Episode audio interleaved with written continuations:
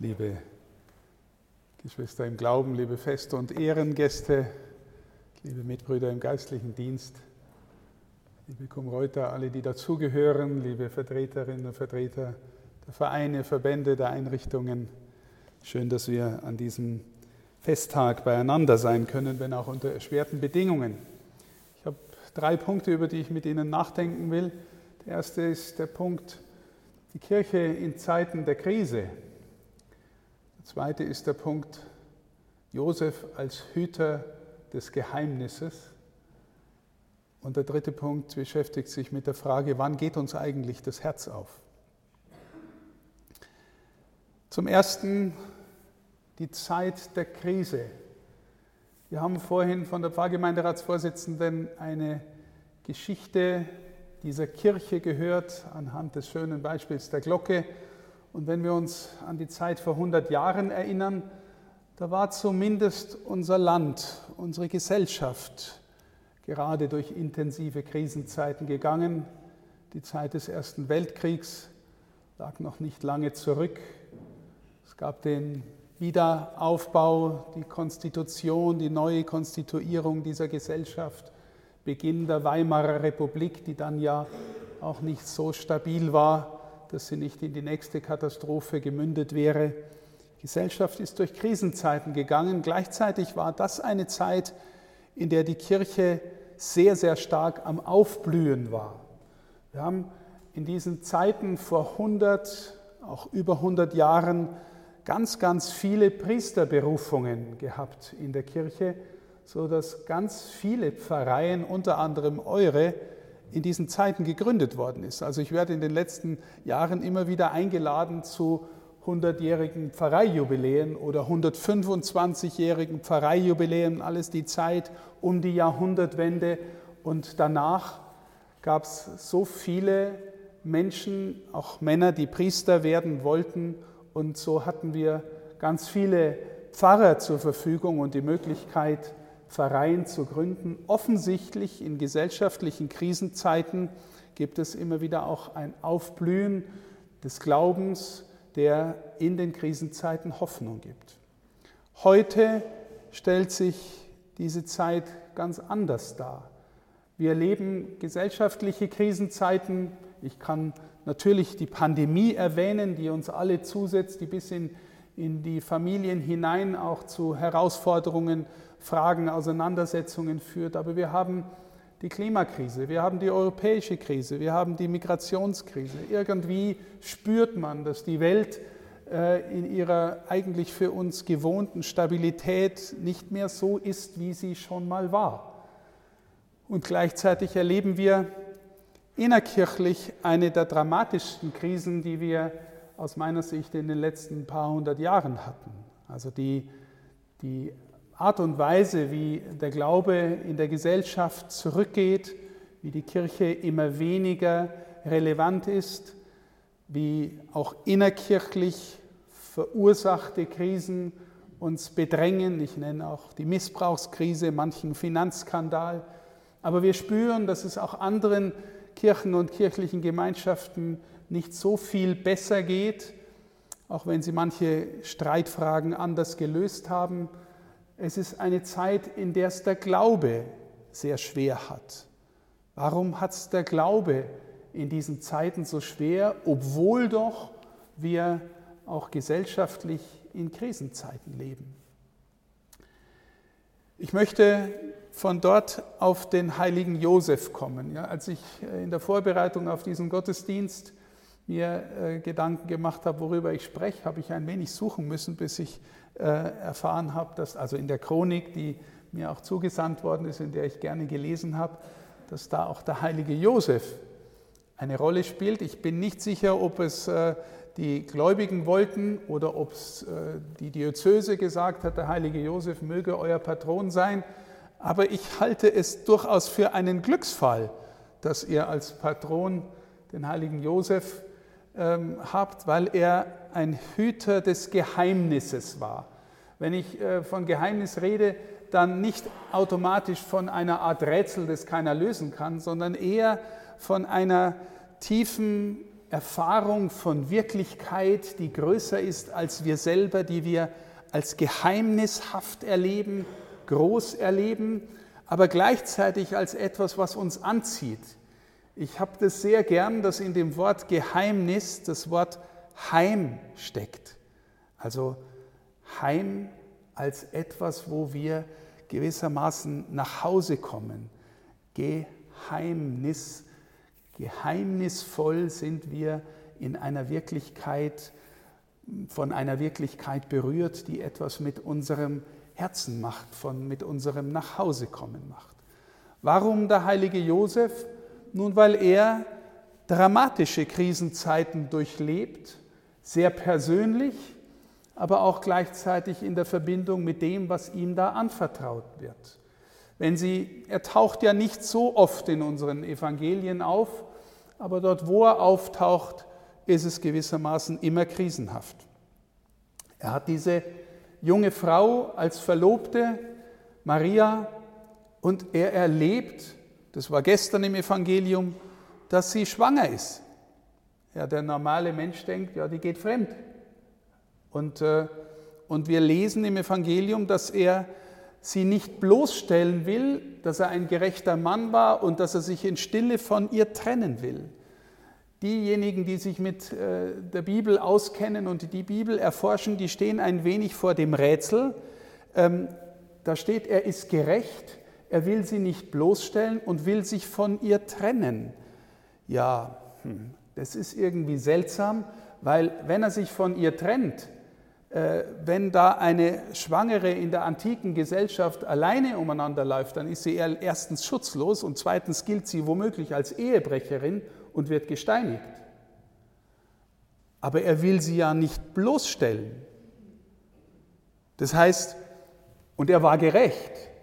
Das heißt, manche Exegeten, so heißen Bibelwissenschaftler, manche Exegeten sagen, vielleicht ahnt dieser gerechte Mann, dass sich da zwischen Gott und dieser Frau etwas abspielt, das viel zu groß ist für ihn. Und er zieht sich ehrfürchtig zurück. Er will nicht eingreifen in dieses Geheimnis, das sich zwischen Gott und äh, Maria da ereignet. Das ist etwas, was tatsächlich, äh, liebe Schwestern und Brüder, eigentlich das größte Ereignis der Weltgeschichte ist. Das größte Ereignis, das sich die Menschheit je erträumen und erdenken könnte. Gott wird Mensch in einem Menschen. Und wenn Josef, dieser gerechte, aufrechte, gläubige Jude, spürt, dass da irgend so was passiert, vielleicht zieht er sich ehrfürchtig zurück und sagt, Maria, das ist für dich und den Herrn und äh, ich bin raus, womöglich. Aber er träumt und er träumt und kriegt den Auftrag, nein Josef, du, musst, äh, du bist mit im Spiel, das ist auch deine Aufgabe, dein Dienst. Wir hören ihn ja nie sprechen, er ist der große Schweigsame im Evangelium, aber er ist immer auch der, der Gottes Willen hört, erkennt und handelt. Also er kümmert sich um die schwangere Maria. Wir hören dann, wie er unter schwierigsten Bedingungen offensichtlich nach Bethlehem geht. Bethlehem, liebe Schwestern und Brüder, zur Volkszählung geht er dahin. Bethlehem war die Stadt Davids. Wir haben das in der ersten Lesung gehört, dass für Bethlehem eine große Verheißung angekündigt ist in diesem Prophetenbuch Micha, acht Jahrhunderte vor der Geburt Jesu, wird da angesagt, aus dir wird einer hervorgehen, der einerseits natürlich ein Sohn Davids ist, also der große messianische König im, im Jahrtausend vor Christus, Jahrtausend vor Christus, der die Verheißung bekommen hat, dass aus seinem Geschlecht der Messias hervorgehen wird. Der Prophet Micha nimmt das auf sagt, aus Bethlehem wird einer kommen. Und dann sagt er aber gleichzeitig, sein Ursprung liegt in, in der Vorzeit, liegt in Gott und er wird in der Kraft Gottes handeln. Also ist es jetzt ein Mensch, der da kommt oder ist es irgendwie jemand, der von Gott kommt oder gar Gott ist, in seiner Kraft handelt. Und die Kirche glaubt und erlebt, dass es beides sein wird. So, und so zieht Josef in dieser Zeit der Volkszählung mit seiner schwangeren Angetrauten nach Bethlehem und sie empfangen das Kind in, ärmlichen Verhält in ärmlichsten Verhältnissen. Ausgestoßen von den Verwandten, nicht aufgenommen, in der Herberge kein Platz mehr, in einem Viehstall kommt der Retter der Welt zum, zur Welt. Josef in der Zeit der Krise, Hüter dieses Geheimnisses. Dann taucht Josef wieder auf, nächste Krise. Das Kind ist mit dem Leben bedroht. Herodes, der mörderische König, erfährt, dass ein Kind geboren wird, das die Königsherrschaft beanspruchen soll. Er lässt die Kinder in der Umgebung von Bethlehem umbringen, lesen wir in der Schrift. Josef hört wieder im Traum und flieht mit dem Kind und seiner Mutter nach Ägypten. Das nächste Mal, wenn wir dann von Josef in der Schrift hören, ist der Zwölfjährige im Tempel. Der Hintergrund ist, dass die Familie jedes Jahr dreimal nach Jerusalem gepilgert ist, wie es eine jüdische Familie damals gemacht hat. Und unterwegs auf dem Heimweg fragen sie sich, wo ist eigentlich Jesus? Sie gehen ihn suchen und nach drei Tagen finden sie ihn im Tempel. Und Jesus sagt auf den Vorwurf der Mutter, dass sie so Angst gehabt hätten und wo er denn geblieben sei, wusstet ihr nicht, dass ich in dem sein muss, was meinem Vater gehört. Und dann geht er wieder mit und ähm, ist mit den Eltern und äh, es heißt, er war ihnen gehorsam. Dann verschwindet Josef von der Bildfläche. Wir, wenn Sie in der Ikonografie, in den Darstellungen der Christenheit äh, den heiligen Josef zum Beispiel an der Krippe sehen, sehen wir in der Regel nur einen alten Mann was vielleicht damit zusammenhängt, dass die Leute gedacht haben, er ist halt dann gestorben, weil er schon alt war. Aber wenn die Maria, sagen wir mal, 16 war, wo er sie geheiratet hat, oder, oder 17, auf jeden Fall eine junge Frau, dann wäre er noch keine 50 gewesen sein, wahrscheinlich, wenn er sie geheiratet hat. Also wahrscheinlich war er doch jünger, als wir ihn normalerweise vorstellen, aber, aber er taucht danach in der Schrift nicht mehr auf. Maria taucht dann immer nur alleine auf. Hüter des Geheimnisses. Der heilige Josef wird irgendwie einer, der die Mutter und das Kind bewahren, beschützen soll vor dem, was aus der Welt auf, auf sie zukommt. Wir glauben, dass Maria sowas wie die Mutter der Kirche ist, die Mutter Gottes in geheimnisvoller Weise der Anfang der Kirche und deswegen auch irgendwie die Mutter für uns alle. Wir sind als Getaufte in die Kirche hinein und aus der Kirche heraus geboren und äh, sie ist die mütterliche Gestalt dieser Kirche. Dieses Geheimnis hütet der heilige Josef. Deswegen ist er auch von den letzten Päpsten als der Patron und Hüter der Kirche verehrt worden. Und diesen Josef, liebe Schwestern und Brüder, habt ihr als Patron und Hüter eurer Kirche erwählt und bekommen. So, und wenn Sie jetzt fragen, was meint jetzt der dritte Punkt, wo geht uns eigentlich das Herz auf, dann möchte ich mit Ihnen aufs Evangelium von heute schauen. Im Evangelium von heute erleben wir, dass die schwangere Maria zu ihrer Cousine Elisabeth ins Bergland von Judäa eilt Offensichtlich hat sie es eilig. Und da begegnen die beiden Frauen einander und erkennen in einer tiefen Weise einander so, dass ihnen das Herz aufgeht. Also die Elisabeth begegnet ihrer offensichtlich so viel jüngeren Cousine Maria und spürt, in dieser Frau ist ein Geheimnis gegenwärtig, das ist ganz besonders. Und sie sagt, wer bin ich eigentlich, dass die Mutter meines Herrn zu mir kommt. Ihr geht das Herz auf, buchstäblich, liebe Schwestern und Brüder, so, dass das Kind, der Johannes, in ihrem Leib zu hüpfen beginnt, Vielleicht kann man auch sagen, der Johannes und die Elisabeth waren die ersten Muttergottesverehrerinnen, weil sie, ähm, weil sie so reagieren auf die, die da kommt und den Sohn Gottes in ihrem Leib trägt. Wann geht uns das Herz auf? Und das möchte ich jetzt zurückkommen auf die Frage nach der Krise der Kirche, nach dem Josef als Hüter des Geheimnisses und jetzt unseren eigenen Glauben, liebe Schwestern und Brüder. Meine, mein verehrter Lehrer im geistlichen Leben, ein Professor aus Regensburg, hat mal gesagt, wissen Sie, ob Ihr geistliches Leben stimmig ist, in Ordnung ist, können Sie eigentlich an zwei Fragen relativ leicht beantworten. Wann haben Sie sich das letzte Mal über Jesus wirklich gefreut? Und wann haben Sie von dieser Freude jemand anderem erzählt? Ich sage das deswegen, liebe Schwestern und Brüder, wenn ich von der Krise der Kirche spreche und von dem Geheimnis und dem heiligen Josef, und von diesem Evangelium. Wir stehen als gläubige Christinnen und Christen mitten im Geheimnis. Wir haben ein Haus, in dem sich immer wieder neu nicht nur der zwölfjährige Jesus, nicht nur das Baby in der Krippe, sondern auch noch der gekreuzigte und auferstandene Herr zeigt, er ist da, er kommt uns entgegen in Brot und Wein. Aber die Frage ist, liebe Schwestern und Brüder, geht uns angesichts dessen, was die Mitte unseres Glaubens ist, auch immer wieder mal das Herz auf?